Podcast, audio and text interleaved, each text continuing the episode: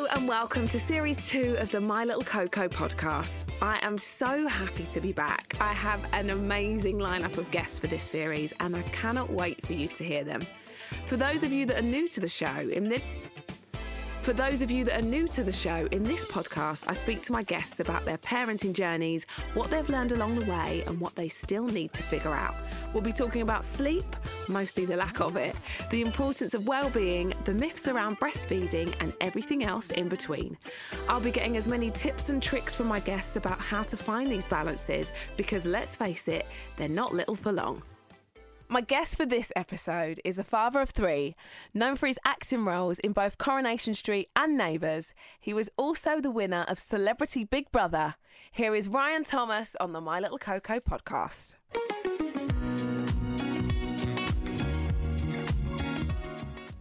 Well, thanks for doing this. no problem. I, I'm honestly, it's so it's so nice to sit down and talk to a dad because I feel like a lot of the time I have mums on the show that it's refreshing to hear a dad's perspective. And, and I think it's important. I think being a dad, sharing your story, having three children, Yeah, is is important for mums and dads to it's hear. true. It's true. Three kids. I mean, I'm with you. I'm with you on the three. How are you finding three kids? Because you've got obviously different ages. You're going through different stages of life with all three of them. How are you spinning all those plates? Rochelle, it's not easy. Oh no! is. I thought you was going to tell me it, it figures itself out. Listen, I, I'm very, very privileged and lucky to have these beautiful children. But you know, let's not sugarcoat things. No. Being a parent mm-hmm. is one of, if not the most difficult job in the world, um, because you know, before children, you're putting yourself first, and Yeah. you never can put yourself first again. You know, you're, yes, as I I feel as if as a father, you're the the last in the pecking order, Yeah. and there's no rule book with being a parent as well. You, everyone puts this pressure on themselves that you've got to do it this way or do it that way. You know, we're constantly making up as we go along. Every day is a challenge, and we get so much joy out of our children, but yeah, it's very testing. And sometimes you don't know if you're doing the right thing or the wrong thing. You're just, you know, day by day going through it. And um, I mean, you know, thanks to Lucy because I, I wouldn't be able to do it without her. She's been my backbone in all this. I love following her on Instagram. I love it because I feel Yeah. like she. I love. I love watching you. If I feel like I know you both so well, I'm like a little follower. I really am. I feel like I know you well because of your Instagram, and it's so nice to sort of get an insight into your parenting. Obviously, as I said, I know that you've got a teenager now, which I've got all of that to look forward to. Which, Good luck. Which which scares me. What do you think? What do you think the biggest sort of challenges are of raising a little woman because that's kind of that, that's essentially what's happening now right my, my eldest is nearly 10 and i'm like wow i feel really responsible about the way that i'm shaping you to your future self you know Yeah, that, it's dawned on me a bit yeah, he's coming. you need to buckle up.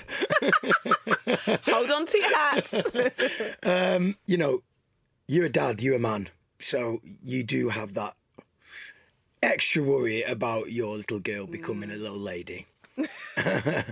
and um, is that because you know how you were that's what i say to my husband no comment. He's like, mm, yeah. He's like, I know myself as a young man, and I'm scared to have a daughter. Yeah, yeah, yeah. He's, he's come to bite me in the arse. Karma. I actually said to Marv one day, I said, Do you know what? Be careful what you wish for because there was one point in your life that you were like, Bring on all the girls. I want the, you know, in the boy band thinking you were the, you know, thinking you were the guy. And now you got three of them to look after. And that, yeah, be careful what you wish for because you just might get it. exactly. And, you know, you are, I'd say it's the toughest, you know, bit now for me. Yeah. And you've got to be mindful and you've got to be respectful that, you know, talking about my eldest daughter, we are in the public eye. Yes. Um, you know, there, there is eyes on her. and what she might be comfortable with you sharing and Um, Yeah. not sharing. And yeah. Yeah, yeah. So, you know, it's it's hard for me to sort of tell Scarlett's story without her having her own opinion. Mm. And I think, you know, at that age, you're so, sort of working out what you are, who you Who are. you are, yeah. Um, you know, she's just been given this lead role in a Waterloo Road BBC primetime show at 13 years old. I mean, that's a lot in itself to take on board, you know? Yeah. Like, yes, okay, she's got parents in the public eye. Yes, she's got family in the public eye. But when you're in it yourself and you're turning into a teenager, And I suppose you're removing that security blanket of you guys, right? That that's she's going to work by herself. And Yeah. I can relate to that because I did the whole S Club Juniors thing when I was twelve. oh, really? Yeah, yeah. Oh, so you know. So, but I didn't have anyone around me in, you know, in the sort of that industry. But it's, I mean, it, it will be the best thing for her character building. And Yeah. if that's the world she wants to be in, it's just then as a parent, because we know the industry now, you feel, I suppose, super protective, I can imagine, you know, to make sure that yeah, she's I- being looked after. She, and- she's an independent girl, Scarlett. Like, Mm-hmm. She always has been very independent, and she's very strong-willed and knows what she wants. Well, I mean, at a teenager, she thinks Yeah. she knows what she wants. Yeah. Um, she'll probably, you know, correct me. I do actually, Dad. I know what I want. Yeah, she knows what she wants. Are you the sort of dad you thought you'd be? I still sometimes think, how am I a dad of three? I, I'm, I think I'm getting there now. I think with with with Scarlett, I was financially okay. I was in a good pl- good place. I had a you know full time job, but it was. I, f- I still felt like I was a, bit, a little bit young, and then How old were you? I was 25, I think. Mm-hmm. Um, but the, like you say, with anyone listening to this, there's never a right time. You know, you you just got to get on. I thought my brother was too young to have children, and he's him and his partner have turned out to be. Yeah. one Everyone thought I was. I was 23 with Mm. Alaia. And I remember, but I felt so sure about it. Mm. Like, so sure. And I think I'd done quite a lot by that point in terms That's the thing, isn't it? Yeah, yeah, yeah, yeah. You know, you grow up a lot quicker, quick. especially in, in our in our jobs. Mm, I was always surrounded by people older than me, so I did mature quicker than Yeah. the average sixteen Yeah. year old. You know, Yeah. and and and that's important. And, and that felt okay. Like it didn't. I wasn't worried about it. But then, I don't know. There's something a little bit more mature about me now. You know, I'm turning forty next year now, and that I'm, I'm a, everything I deal with is is so much more. Just I don't know. I just I digest things a little bit more now. Yeah, I'm you're not erratic with my You're with considered in decisions and what I'm doing and approach. where I'm going. You know, I I think yeah, going into my forties now, I'm more, I've got my head Yeah. more screwed on, and Yeah. these children are, you know, challenging. But I can I can cope with it better. Yeah. Yeah. I, I, I so know what you mean. But I've definitely taken a lot away from that the second and the third time. Yeah. You know, I think the first time round, you just took everything for granted. It was just it happened Mm. and everything was going on. And now it's like, okay, I want to make sure that I'm enjoying every single Yeah, moment of this yeah. a little bit more. And do you think there's a, there's there's a part of you that actually trusts yourself now? Because you know, like you've got yeah, a 14 year old girl. You've you've done a great job. You you know you're, you're yeah. Without being cocky, Rochelle, I, I back myself now Yeah. as a parent. Yeah. you know, I, I can sit here and say, you know, I've done it.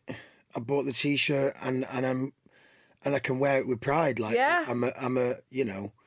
a I feel like I'm a confident dad. Yes, I'm making mistakes hmm. all the time. well, well don't we? because you know with me i'll speak to people or friends family whoever it may be and i'll ask them their opinions and what i'll do is i'll take a little bit from everywhere and i'll do something myself with it and i go okay i need to just i need to work out what the best thing to do here now is and and it, you don't always get it right Mm-hmm, you know?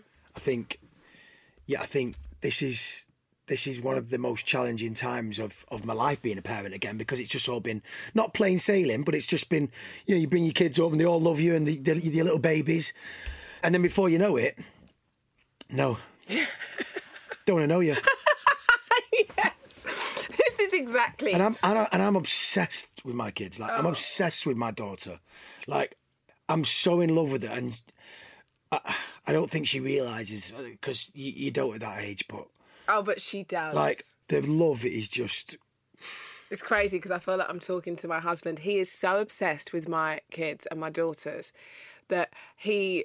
It's so funny because I was talking to him the other day about he he DJs in Ibiza every summer, and he's like, I can't wait till like I'm here. And the I was like, I hate to break it to you, babe, but by the time they're ready to be in Ibiza in the summer, you're not going to be DJing. And he was like.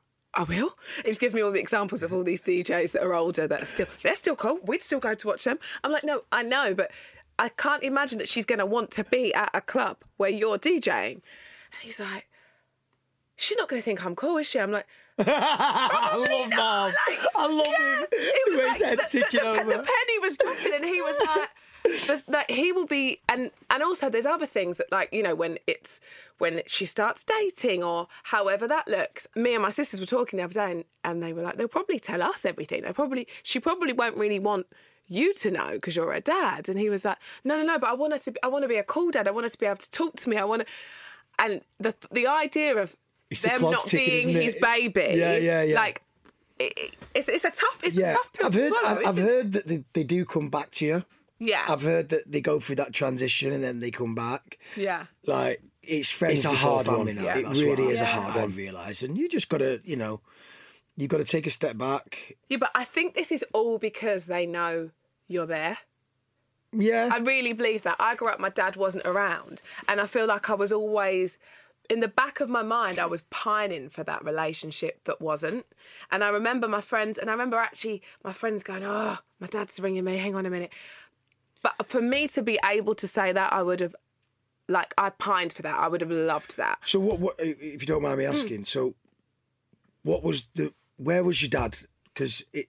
So my my dad my dad and my mum split when I was probably about like less than a year, nine ten months old, and then he he sort of went off. I didn't. I had a relationship with him for a bit when I was about five, and I'd see him for the weekends. That slowly stopped, and yeah, he had another Yeah. another family, Right. and I just wasn't part. Like I, he wasn't around for me. So I, when I met Marv, I fell in love with him over again Yeah. when we had our babies because I was like, wow, like the way how present you are.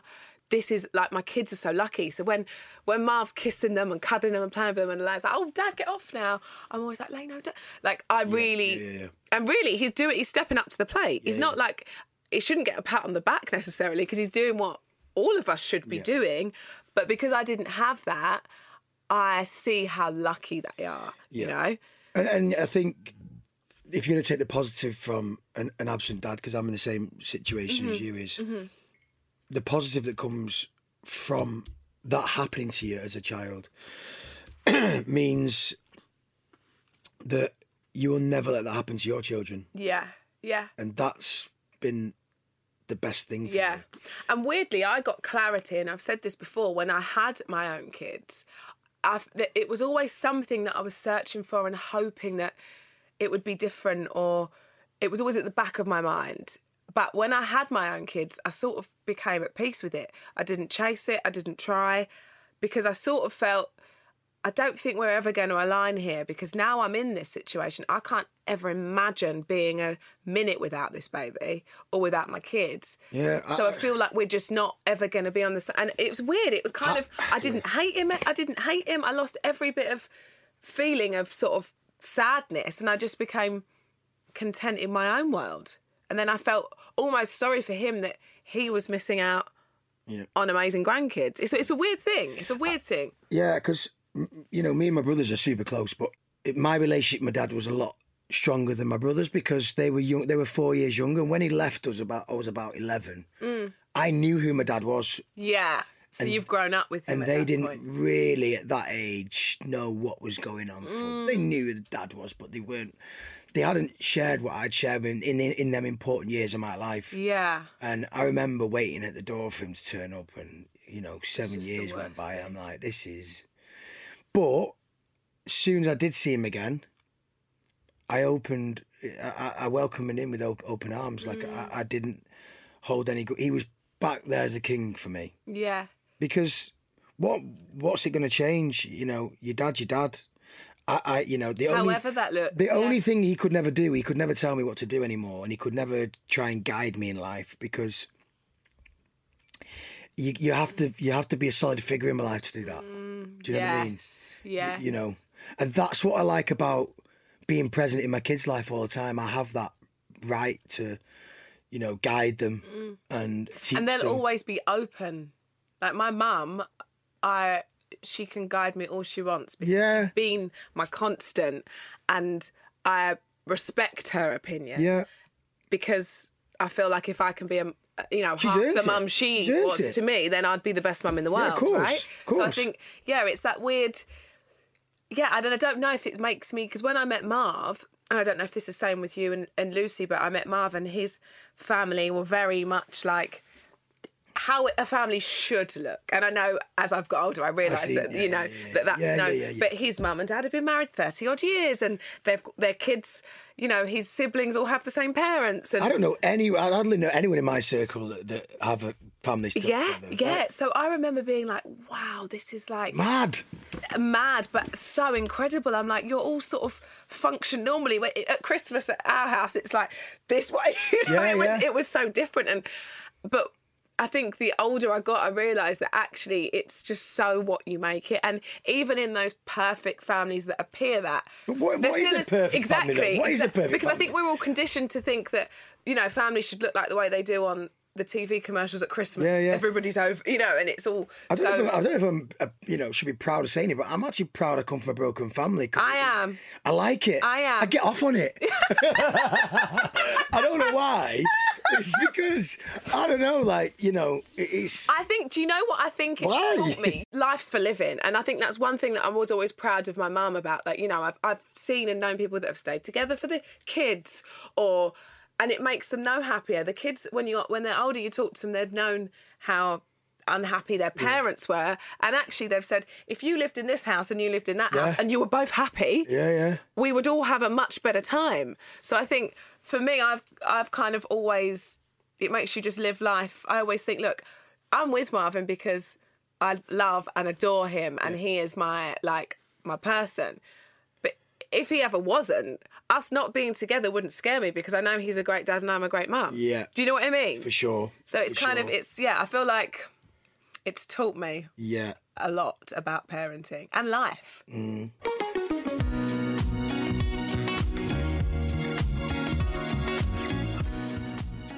So the theme of this episode is about allergies. Yeah. And I know that's something. I actually remember reaching out to Lucy when I thought Blake was in a similar situation to Roman because she documented it so well on Instagram, actually, that it was really comforting for so mm. many. We don't realise at the time when you're going through something, but talking about it actually helps so many other people.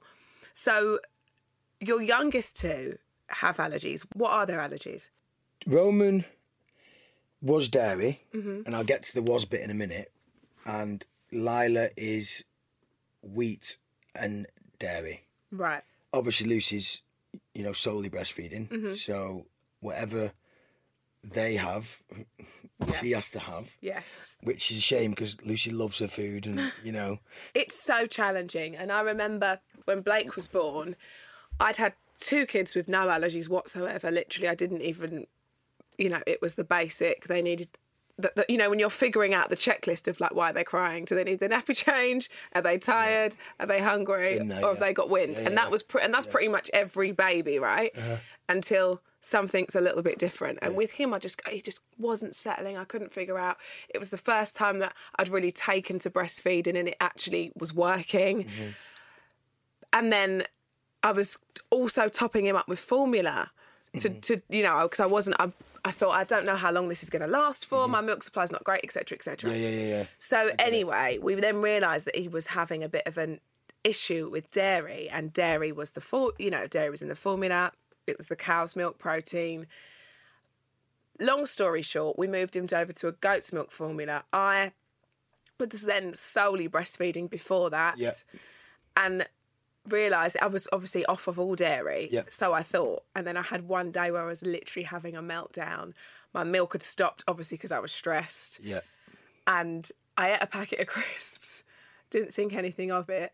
They were beef monster munch to be Oh my precise. god, one of the best crisps Elite, in the world. and it was a grab bag as well from the, Oh! from the oh! supermarket. So you couldn't picked a was- I know. better bag of crisps. Elite crisp. That's my hangover cure, by the way. Monster munch in a sandwich. goes, how can you have beef? I'm like, beef is the best flavoured crisp. It's the best crisp ever. Anyway, and there was got dairy in. dairy in, yeah, okay, yeah, yeah. yeah. So I didn't know, and then he was really ill, and I remember just mentally, I was like, "Mum, I just don't think I can do this. I've got two other kids. We're in lockdown. They've gone. I've got a homeschool. They're now going back to Yeah. school. I was just like in a world of pain, And then I went to my doctor and I sat in there and he must have thought, is she okay? I was just crying. Oh, darling. And we then uh, found a goat milk formula that actually worked for him. And then that was sort of the journey. And I was kind of worried when it came to weaning, are we still, where are we going to be? And he basically said, if you start introducing it straight away, we'll be able to discover if this is, he had all the tests Yeah. and he, he grew out of it essentially. Um, How long did it take for him to grow out of it? not very long at all. He, by the time he was one, Oh, really? yeah, one, 18 months. And did you do the test where they put them on the on the back? Yes, Oh, yeah, all yeah, yeah. So with us, with Roman, and he was he was he was really young. It's amazing how quick you forget these things now. I know. He was arching his back a lot. Mm. He was just constantly arching, projectile vomiting, and he, he just yeah, he was just uncomfortable Mm. constantly. So um, Lucy just knew there was something wrong, and so she was like, you know, we need to do something about this. And then you know, Which is also hard to know because that was Lucy's first baby. yeah, So, like, Lucy had no idea. I mean, she was around all these kids, my brother's kids, and she, you could just tell when she was holding these babies. She had no idea what she was doing. She was just so far from being a mother, it was untrue. And boom, like that, like that, she's the best mum in the world. Um, and yeah, she just had that instinct that something wasn't right. And then we got the test done. And um, yeah, the pair of them have, have been um, dairy free for nearly just under three years now. Wow. Here's here's what happened, Rochelle. Okay, tell me. so Barbados holiday. Me and the father-in-law take the son down the beach for a little walk, and um, Oh gosh, I've already got, I'm already, I've already got that, that mum annoyance for can't Lucy. you can't write it. You can't write it. Come on. So he's got to. uh, It's another completely different story, but he's got to have every liquid he has has to be a jelly formula. Why, why is that? basically, he's obviously been in intensive care. Mm. He's on a ventilator for a week.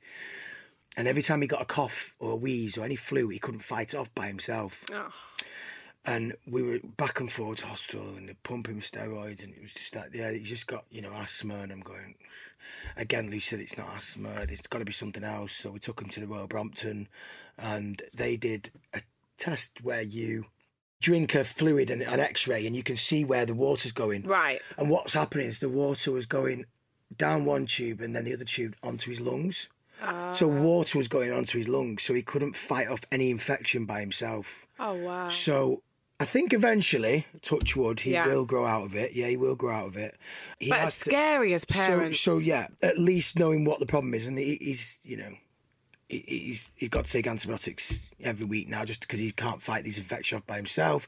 We're just working it all out. It's, it- it's- Yeah. the, the the winter's tough.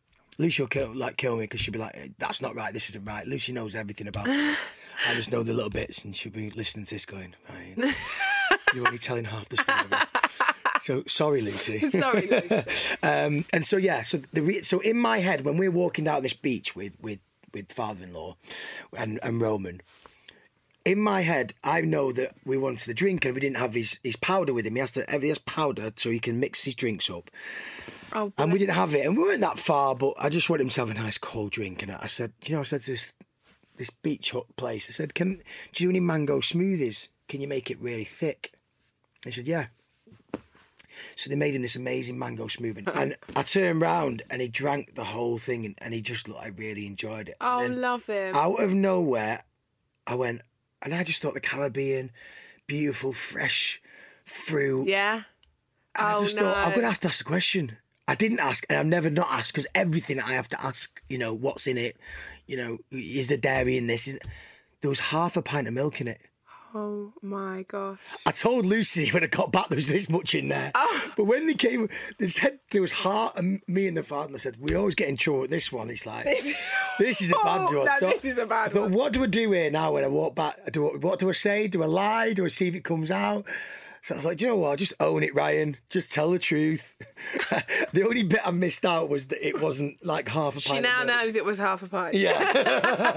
Oh my god. So we were waiting uh, patiently for uh, you know, with him it's it, it doesn't kill him, but it it's not serious as in the fact it can be serious, but he has you know very irritable, irritable bowel. Yeah. Yeah, uh, you know, really bad rashes. Um, and it would have ruined the holiday. It would Mm-hmm. have completely ruined the holiday. And not one outburst of anything. So he has no allergies whatsoever. No way. So now you've saved the day. And you now. I've come out for once as the the great, the Father of the Year award. Actually, Lucy, he's giving it? you the best news. I'm like, it was all your plan. for once, it? someone was looking out for me. Oh, Because wow. it could have gone terribly wrong. But it's it's That's amazing to go comforting out. to know, though. yeah. What do you think the biggest thing that you've learned around, you know, allergies? What would what would your advice be for somebody else that kind of new to this? Because you know what it's like when you're like, okay, my my child could have this or be allergic to this or however that looks. You're like you enter into a whole new world that you didn't know existed before. Especially if you've it's not your first child, you're like, wow, what I didn't even know this was possible. Because when I was a kid, there was no such thing as allergies. I know. That's what my mum says. Do you know what I mean? Mm. You know, I talked to, talk to you know the older generation. Oh, it wasn't around where we were, Yeah, my mum always says that. Nuts. Uh, she's like, maybe nuts, but that was it. but th- it was around. It just- Yes. people were just hard as nails. yeah. Or And just really sick and, and didn't know what was up. yeah. Do you know what I mean? Um, not taking no for an answer. If you think there's something wrong with your child, Mm. you know you've got that instinct that something's not right. Follow it up. Do the tests. And just, to, yeah, like I say, just tick everything off. And you know yourself with your children. You know, if they've had the bum changed, if they've been fed, if, you know, all the the common Mm. things that you, you think about, and if they're still not right, then address it. What is it? Yeah. Do you know what I mean? Yeah. There's something else going on. Yeah. And no one knows your kid like you do. Trust your gut a little bit. And and you can imagine, Rochelle, like in lockdown, we didn't sleep like with Roman. Like we, we were just tag teaming it. Yeah. And this was before we actually went. This is what it is. Like we were just like, oh, it'd be all right. And it was like every you know, hour, two hours, and we'd be. You Yeah. know, Lucy'd sleep down the spare room. She'd leave some milk upstairs. Then I'd do it, and then she'd swap over, and I'd get some Oh, sleep in the morning. And um, you know, you, you have them. Them conversations at four o'clock in the morning, them arguments at four o'clock in the morning that don't mean anything. Anything. Right? Yeah. They Just mean tired. absolutely nothing. Yeah. and and you know I think sleep is the most important thing. If I can give anyone advice, Mm. and this came from Lucy, if I can give anyone advice, get them in that sleep routine early Yeah. on because it, it's a hard it's hard at first, but I know in the long run it's worth it. Mm. You know. I'm not saying do it. I'm just saying if I can give you any advice, that would be my That biggest be it. advice. I think sleep's the most. Imp- you can get through anything if you've got sleep. For me, I mean, it doesn't work for some people. Some people co-sleep. Some, you know, some people just sort of wing it and see what happens. And that I nearly did that with Lila though. I nearly, I nearly did. I said, "Oh, just whatever," because I was getting tired of it. all. I said, "Oh, just let's just, you know, whatever." She wakes up, she wakes up, and no, at Lucy went, "No, we're doing it," and I Yeah. was like, "Oh my god." And once you've stuck to it, it's literally changed like- our life. Yeah, and I think for me, my kids have always thrived from routine, and it it's that process of elimination. Well, they're not tired because they've just had their nap. Mm-hmm. So what's wrong? You know, and it's kind of that for me is the easiest way to figure out where we all are if we've all slept. Yeah, yeah, of course. Yeah.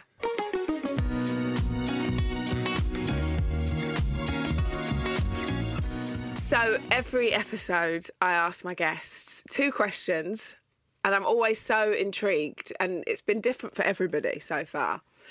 I want to know what the biggest thing you've learned about yourself is since becoming a parent, and also what you're still trying to figure out.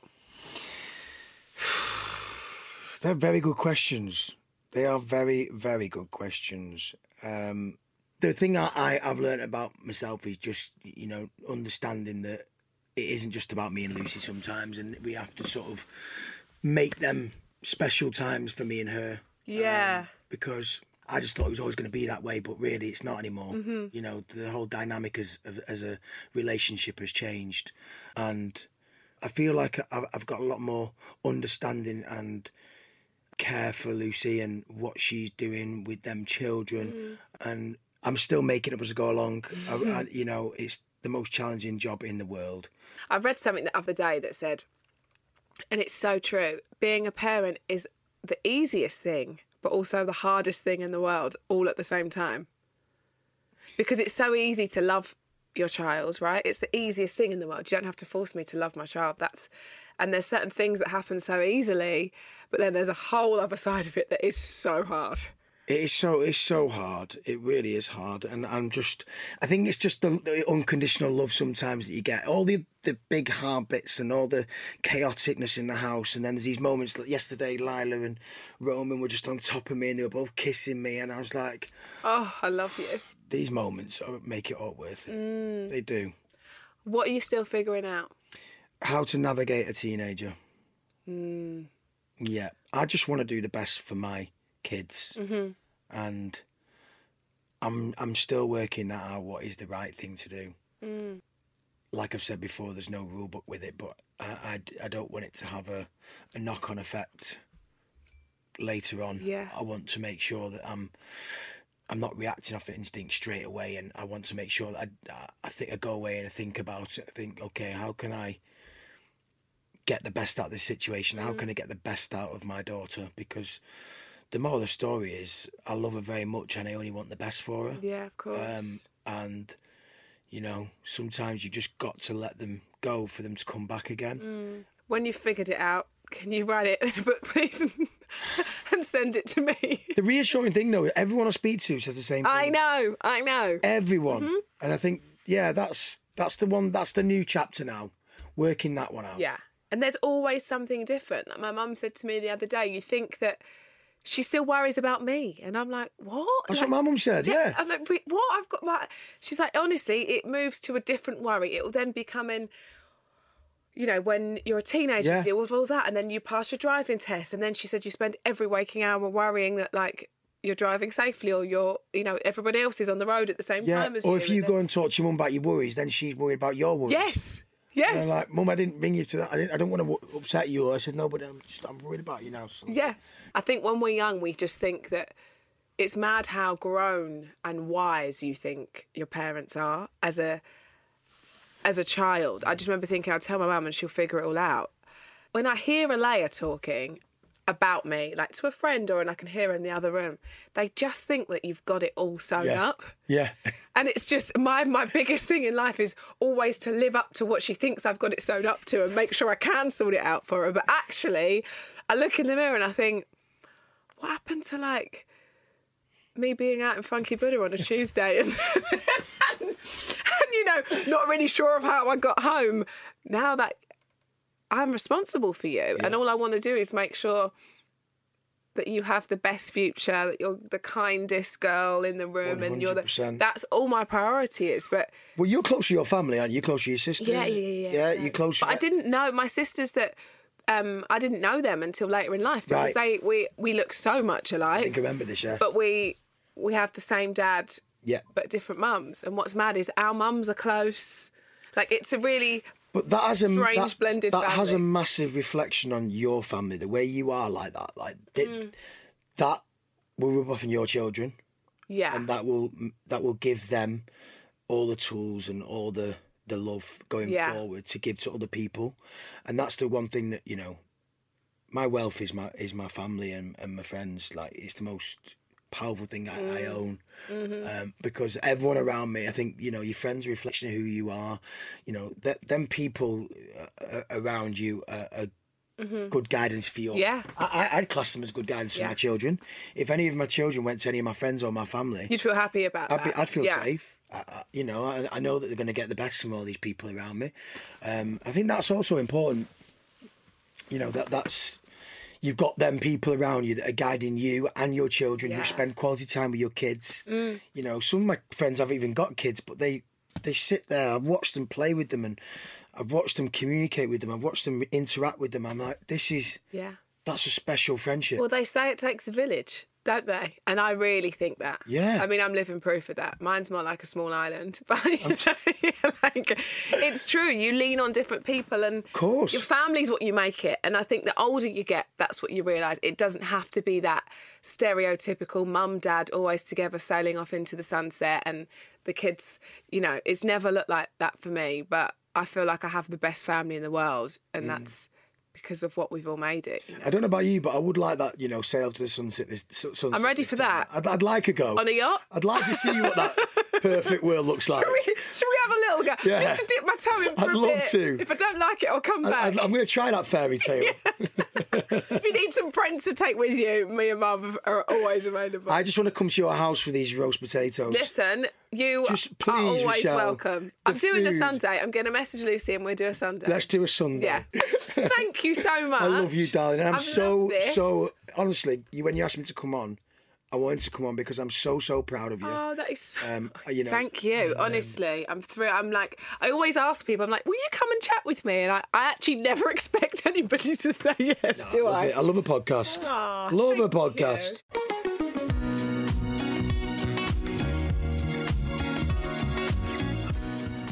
Now we are very lucky to be joined by Dr. Zoe Williams, a trained and practicing physician. She is going to answer all of our allergy questions.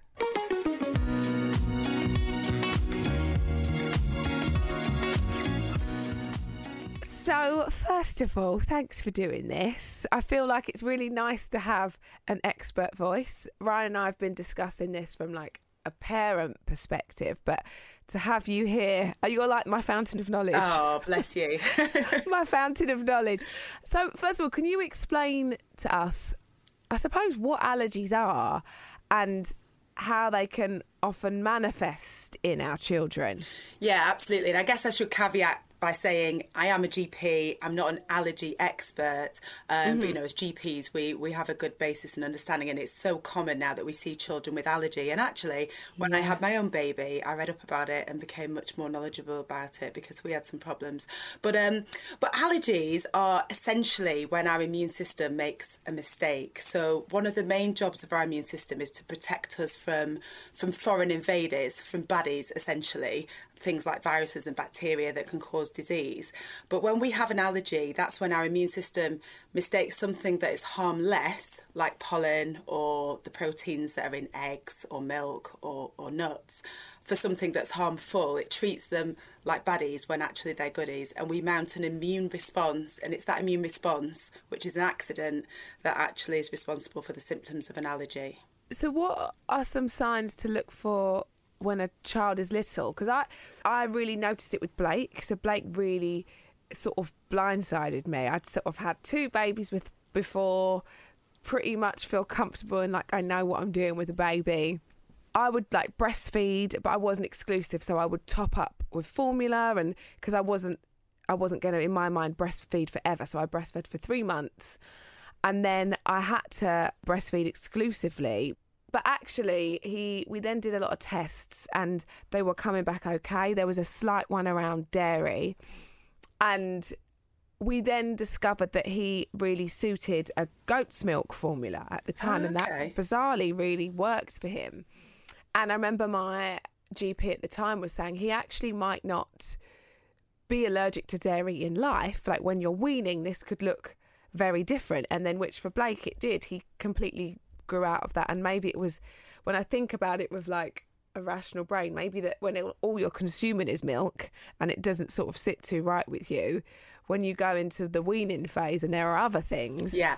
you know, a little bit was actually okay. And since then, he's been absolutely fine.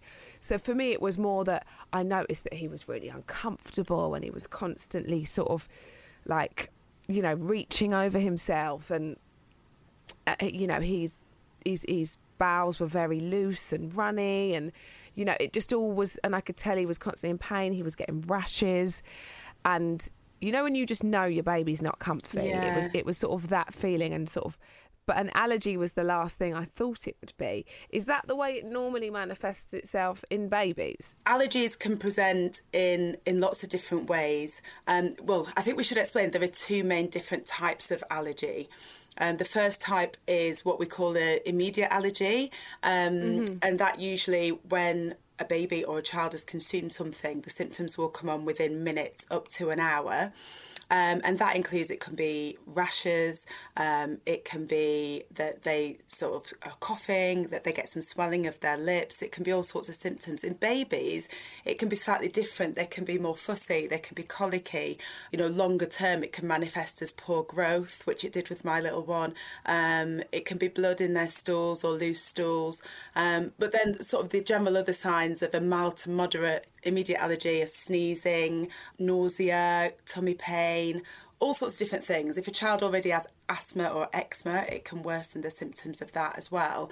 So, so Yeah. these immediate allergies are, are caused by a part of our immune system called IgE, which is an antibody.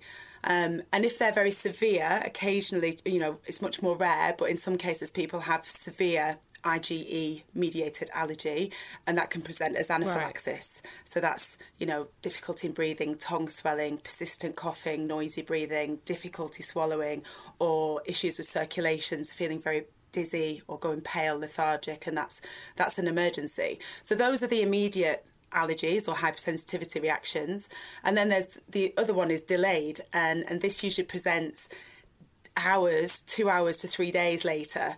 Um, so it can be much more difficult to figure out what's causing the allergy. Um, and trace back to what they've had or exactly. Where they've been or yeah. Um, the symptoms are more likely to be gut symptoms, so things like diarrhea, vomiting, but it can be other symptoms as well. Um, reflux in babies, which is what my little one had. Again, stool changes.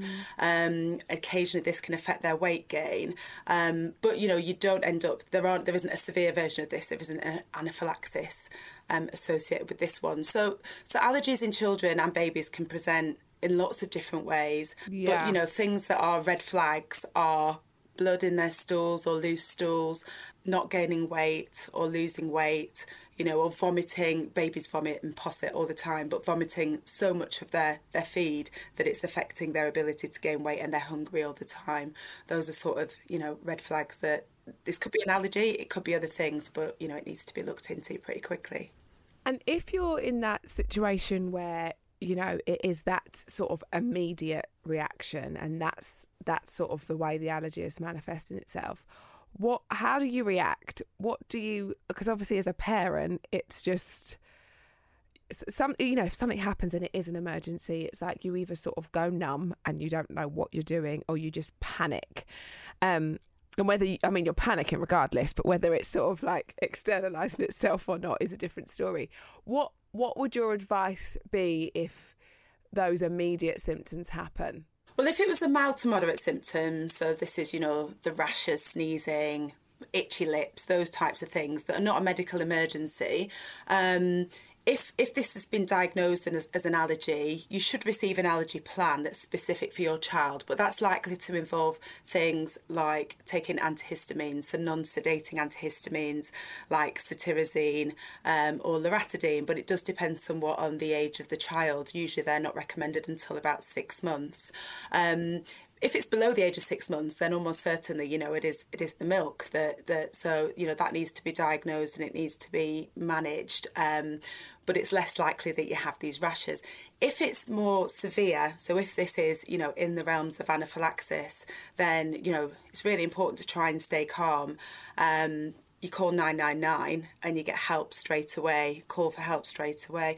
If this has been diagnosed as anaphylaxis, then you will be supplied with the adrenaline auto injectors like the EpiPens, um, and you'll be trained how to use those. So if your child, if you know, if you have a diagnosis of anaphylaxis and your child is having a reaction, you go for the EpiPen first, you use that, you call 999 and you may need to use the EpiPen more than once as well, but you will receive specific training on that. Gosh, is that it's All sounds a bit worrying, and that's rare, you know, It's the rare, but it's- but it's important people know. no, you're right. It's good to know. It's it's because that is. I think that's probably one of my biggest fears as a parent is choking is one of them, and I think that's a bit. You know, when you start weaning, it's like my favourite time. Like weaning is the best to me. So I'm such a foodie, so I get so much joy out of my little ones we- weaning.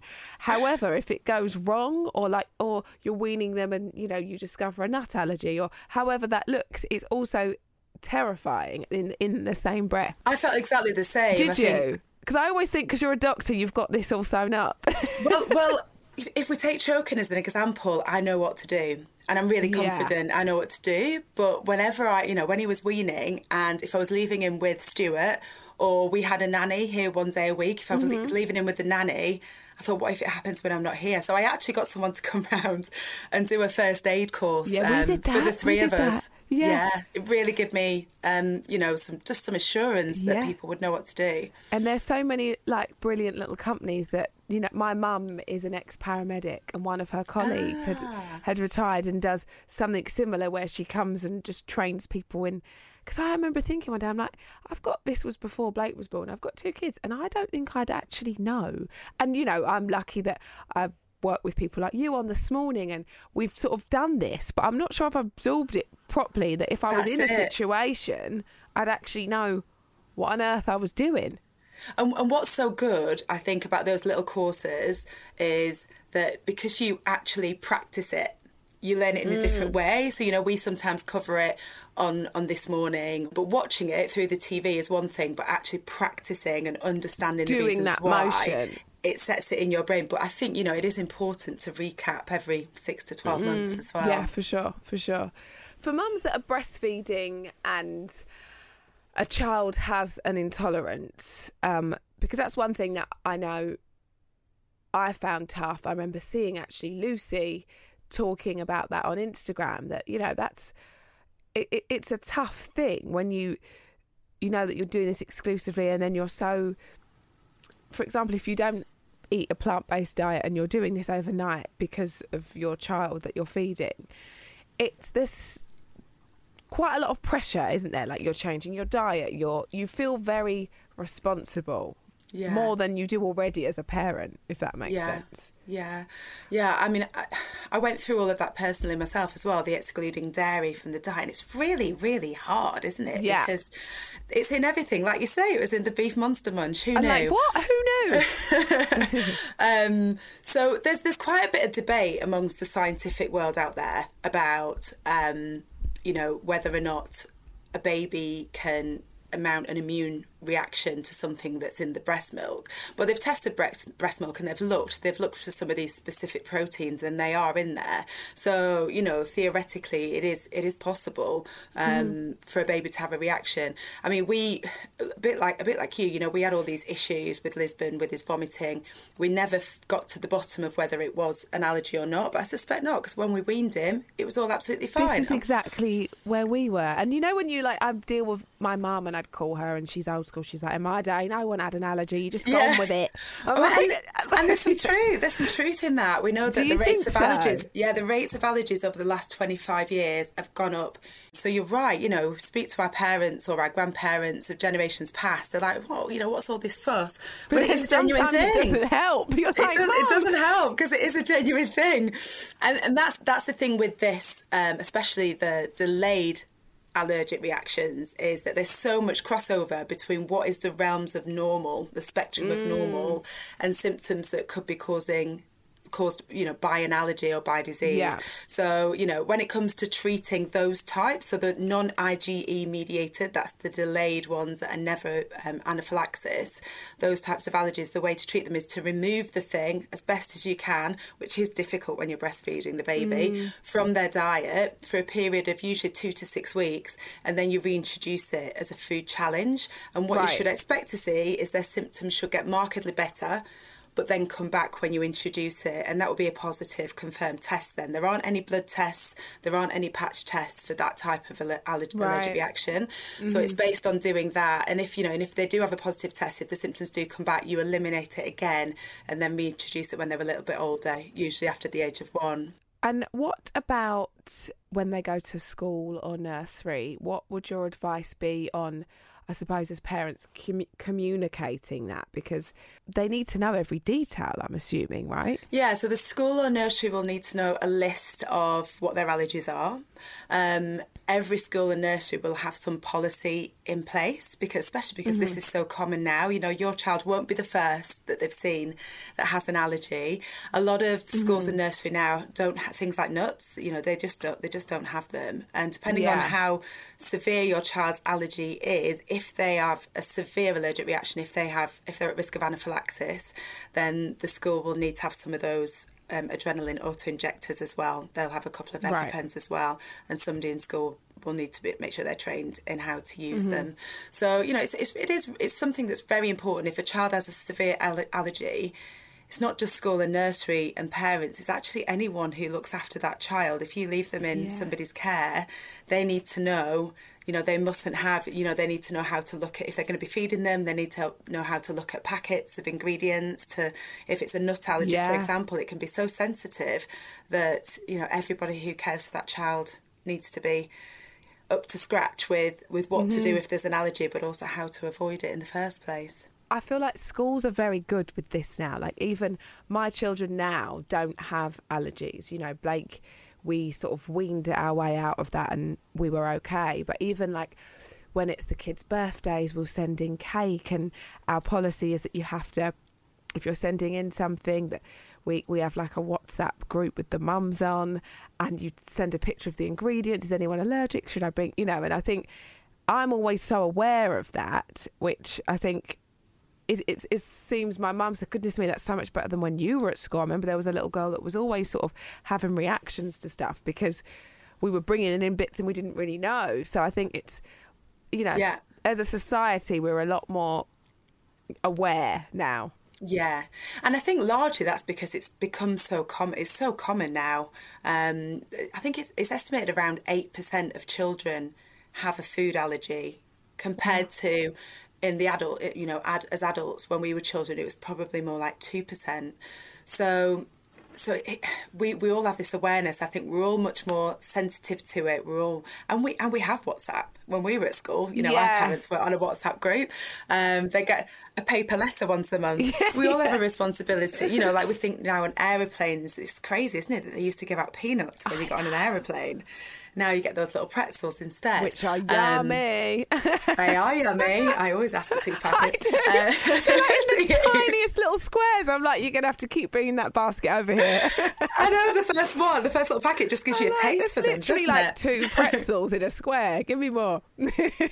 Um, but I think now, you know, you go to restaurants, you order in a restaurant, they check are there any allergies. Yeah. It's the way we live our lives now. Allergies are amongst Yeah. us. It's common, especially amongst children, and we all have a responsibility to look out for people. Absolutely that.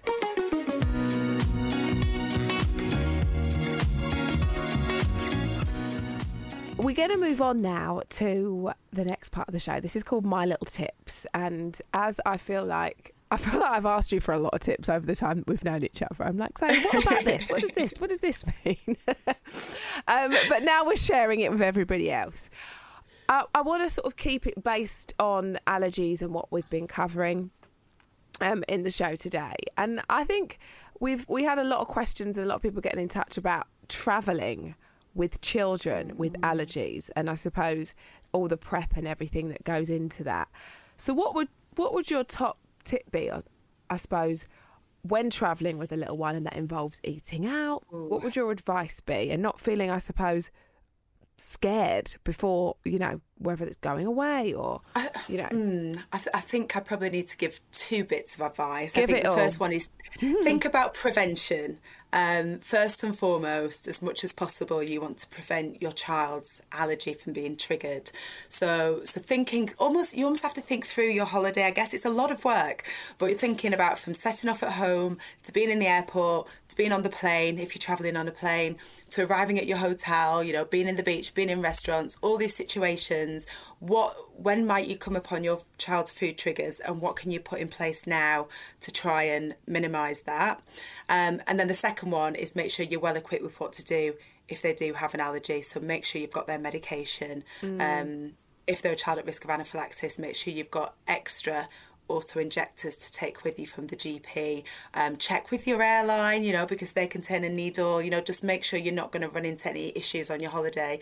But yeah, I'm afraid actually when you have a child with an allergy, it does create a lot of work and a lot of planning. And I think most parents who have children with allergies will say that. It, it, it is a lot of work and maybe sometimes affects their choices as to, Yeah. to what they do and where they go. But my advice is don't let it impact, don't let it, you know, don't let it impact on what you want to do. Do what you want to do, but make sure you plan. And if you're really struggling, you're really thinking, oh, you know, I'm feeling particularly anxious about this, or I'm worried I haven't thought about everything. Um, if you're under a hospital team, have a chat with specialist nurses. And if you're not, have a chat with your G- GP or a practice nurse who can just go through it with you. Thank you so much There is one other thing I'd love to share actually, Yes. in case people are listening Yeah. and this has made them feel concerned. And we, we touched on weaning. Um, I think sometimes people are worried about introducing eggs and nuts Yeah. and sesame for the first time when they're weaning their child. But it's really important, actually, that these allergenic foods are introduced early and not late. So within, you know, when if you start weaning your baby around six months, you should introduce them soon after, um, within the first, well, straight away, really. Um, but the idea is do do one at a time. So say it's egg, do cooked egg first time, just a little bit. See how they are. If if after a couple of days they're fine, they've passed that, they can have a little bit more egg next time. So do one at a time. Um, but actually, there's evidence to say that if you delay introducing these foods, if you let them get to age one or above and haven't introduced them, that can increase their risk of developing an allergy to it. So it's Right. really important to to introduce them early on. The sooner the better. Yeah, that definitely was the case for us, for sure. Like, I just, I actually booked an appointment, a private appointment, because I was so scared of feeding him nuts for the first time because they said that because he had this, you know, suspected allergy, that it could mean that it's more likely that he would develop a nut allergy and so on and so forth. Yeah. And he has eczema, and you know, it's all sort of in a in alignment. So I actually paid for a private appointment with a like an allergen expert because I was so scared and fed his meal in the In the was like, appointment. Did he think you were insane? I'm like, probably. but I was so scared of something happening because we were sort of warned that he could have an allergy at some point. Do you know what? That yeah, You're not alone. You do some You're not funny the first. things. I've I've heard of parents going and sitting in an A and E waiting room and giving their child, you know, exposing them to something for the first time there, or you know, reintroducing if they've been advised to reintroduce something, doing it there. You're just so, scared, Yeah, and you don't want to waste anybody's time, you know. And it does sound very, you know, silly when you think about it. That's why I was like, I must pay for this because this is my own crazy decision here. But yeah, I was just so it's it's a scary thought, but you've shed a lot of light on it. So thank you, my love. Thank you very Oh, much. thank you. Thank you for having me on. appreciate Lovely it. to see you. Such a lovely chat. Great to speak to dads too to get their perspective on parenting. And also a huge thank you to Dr. Zoe. I hope you enjoyed this episode. I'll be back again next week with another wonderful guest. So make sure you follow the My Little Coco podcast wherever you get your podcasts to make sure you get the latest episodes as soon as they are available. For more helpful products and inspiration on all things baby, visit the advice section on boots.com today. You'll also receive helpful advice and inspiration completely tailored to your stage of pregnancy or for the age of your child. And if you download the Boots app, you'll receive digital offers too. Thanks again to my sponsor Boots, and of course, as always, to you lovely lot for listening.